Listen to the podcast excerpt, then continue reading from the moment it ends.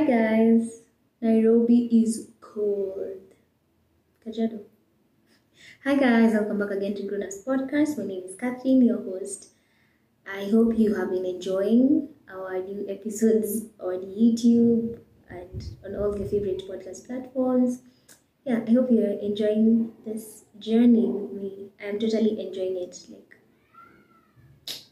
it's literally the one thing, like researching for this podcast, um, shooting and editing, recording. It's literally the one thing that I'm not struggling to do currently. I'm struggling with everything else, even binge watching.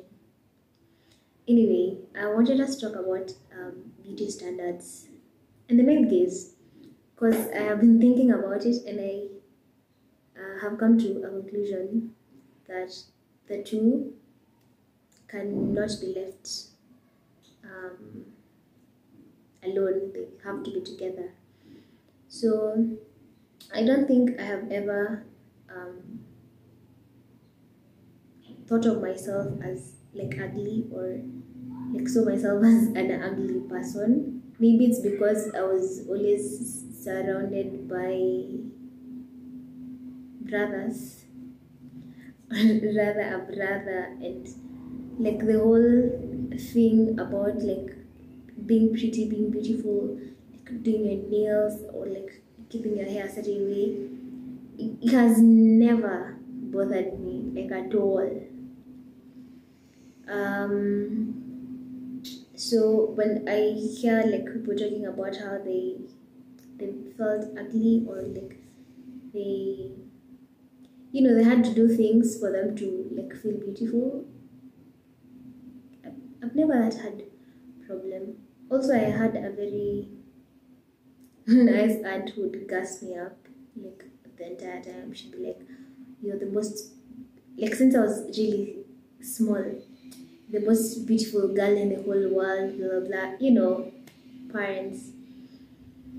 Yeah, and so as I was thinking about this topic, I was like, I've never felt ugly, but I've also not felt like comfortable in my own skin, which means that believing or like thinking that you're beautiful is not the same as being comfortable or confident in your own skin, in your own body. um yeah so let's talk about that Male gaze, love, love. Welcome to Grown Ass Podcast, a podcast by Catherine, a grown ass woman, showing you the way around this world of grown ups. Just kidding. Don't you very wish there existed such a podcast by such a person? Lol, sorry to disappoint, it's just me, a young girl, Jonas in her mind, sharing her experience in this adulting journey. So, again, welcome to Grown Ass Podcast.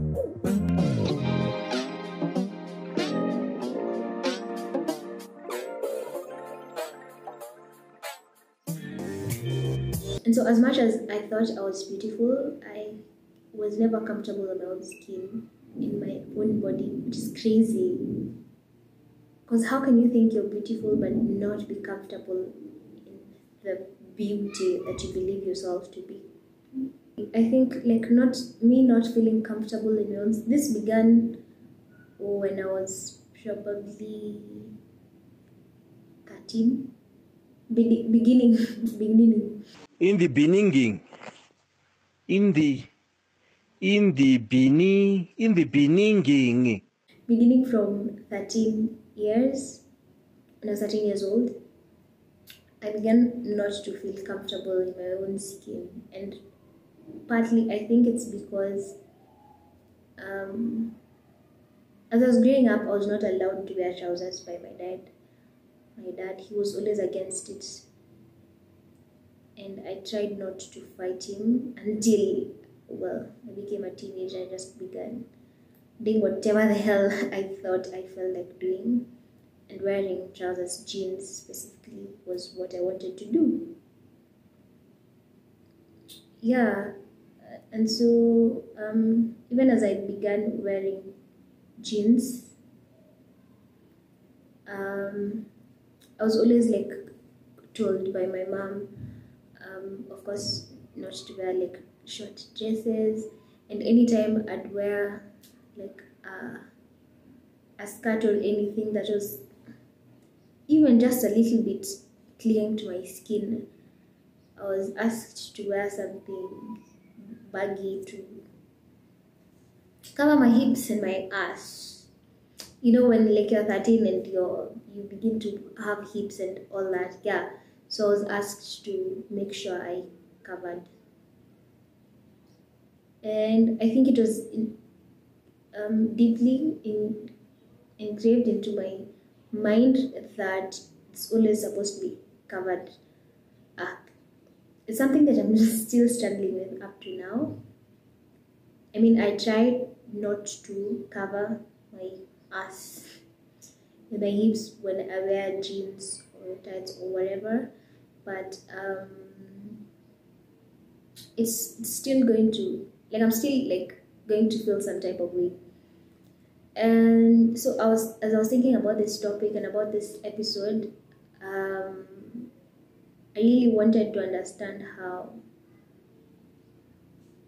how and why am I not comfortable in my skin, especially surrounding this area, my hips and butt area. Yeah.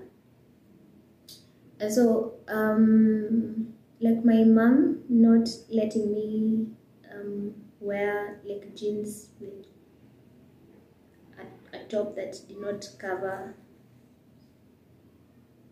at least half half of my thighs or three quarter of it, the whole of my butt. I think it was it was because of one, she's a woman, she knew whether consciously or subconsciously, she knows that the male gaze exists, right? And I think it was a way for her to try and like avert that gaze, of course, from the society and the men around to avert that gaze from me to like anywhere else. Like as long as I was not feeding into the male gaze, I think she was good to go. She was okay. Yeah, which got me thinking that then. And so when I got after high school, or yeah, after high school, and when I got to campus, I slowly began to like wear leggings and like tights with very like tiny tops also jeans like very tiny tops um, crop tops even. And i think for me it was an act of rebellion. As much as at the time i did not realize it was an act of rebellion it was an act of rebellion like um okay i'm aware what i want to wear whether you look at my ass or not uh, whether my mom wants me to wear um, this or not i'm still going, going to wear it. And of course before i stepped out of the house Just look at myself and be like "Ah, i'm not really comfortable but i'm going to do it. Yeah i think it was an act of rebellion. It was like a way for me to get back the years that i felt like was stolen from me um, for me not to wear jeans or pants and um, well as much as i wore like pants from like 2010 ish when i was how old was i? I was probably 10 yeah but i was still asked to like cover completely. So i was always like what's the point? Anyway um yeah. So I'd do that as an act of rebellion.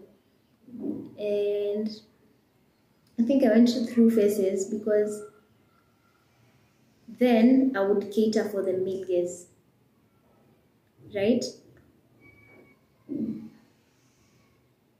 But i'd tell myself that i'm not like catering for it. I am like as much as it is catering for the male gaze um, i'm still i'm doing it just because i want to do it it's for my own needs. It's for me to cater for my own needs and not for the men that are around me. Of course, I did not receive the best uh, comments or yeah, it was not received well, especially by men on the streets. I'd sometimes get back to the house and really cry, especially when it was done in front of my friends when I was with friends and would all act like it did not happen. I always felt very violated. Yeah. what was the topic of this podcast again? Um, and so, as much as I passed through that phase of um, catering to my own needs, but at the same time catering to the male gaze, I then came to a point where I um, I didn't. I wanted to rebel against catering for the male gaze. My story was supposed to talk about beauty standards in the male gaze. My story aside, we're going to come back to it in a minute. Um, we all know that pretty privilege exists, right? Um, that when you when someone's pretty enough, they're most probably going to get a job. Someone's going to give them a chance to speak. Someone's going to listen to them. But who exactly determines this determines these standards? Pretty by what? Someone's pretty by what standards? Of course, the society has set those standards. We found them here, right? And they keep evolving by yeah. Every time they keep evolving. Um, and I feel like they have always been. Let's talk about the women, men aside. Just this once or twice, I don't know. Um, as we are talking about pretty, pretty privilege, pretty privilege in in on the side of like women. I think that um, mainly the standards were created on the basis of the male gaze. Like someone was beautiful as long as the men approved.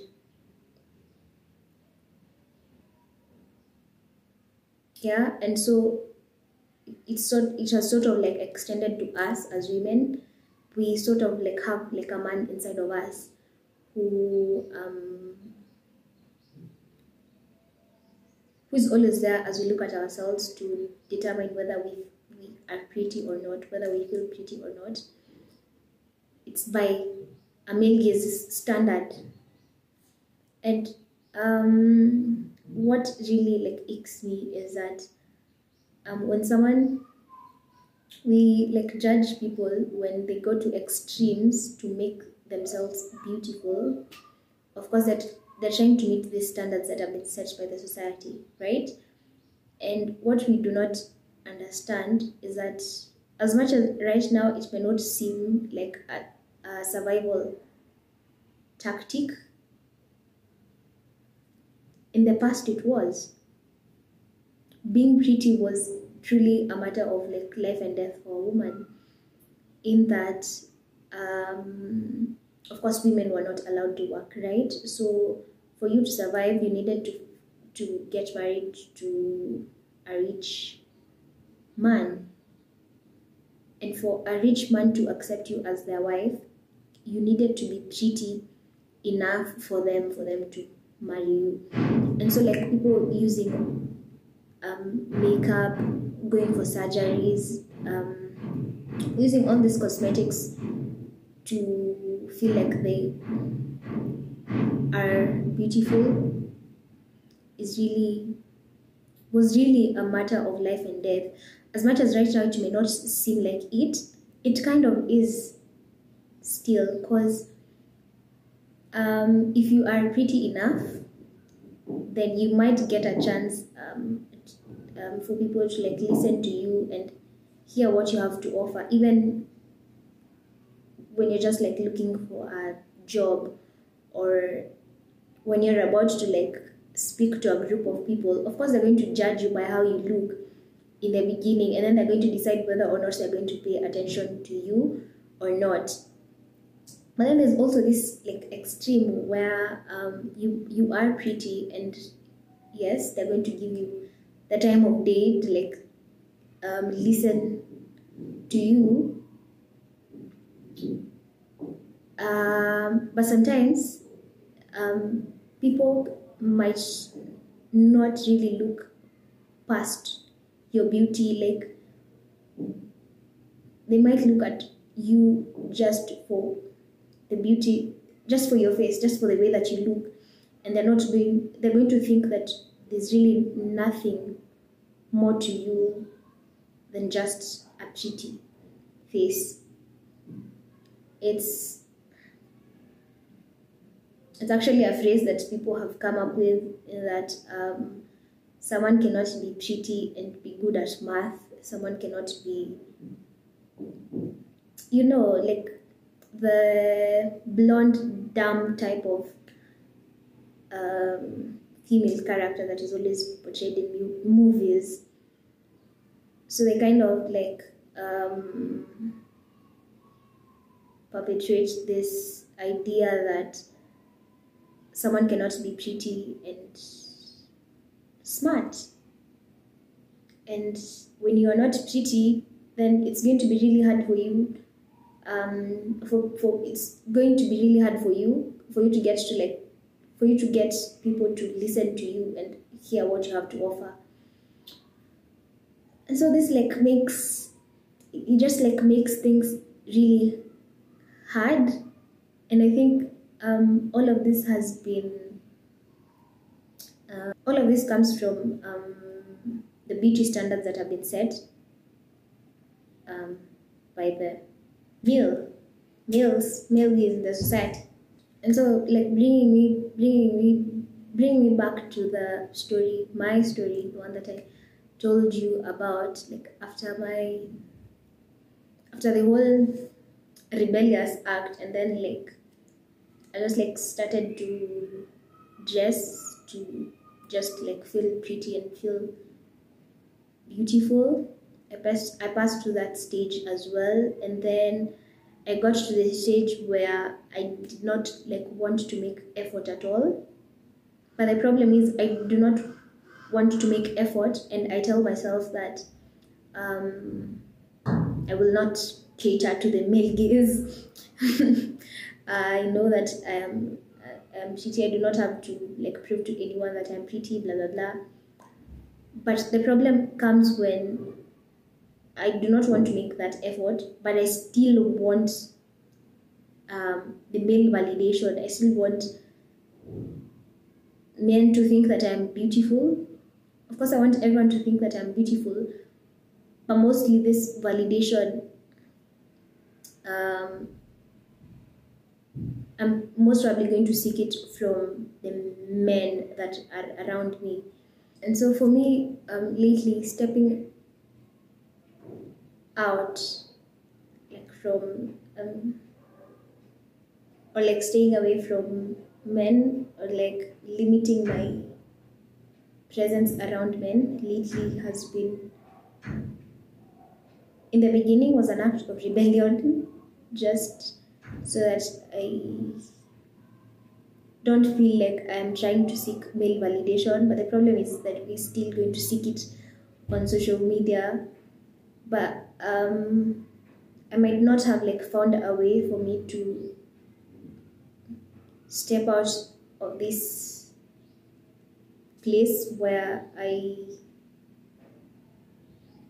seek male validation for a lot of things. Um, but it's probably because the system has been set um, with a standard of male validation point. Um, but I think just the fact that I know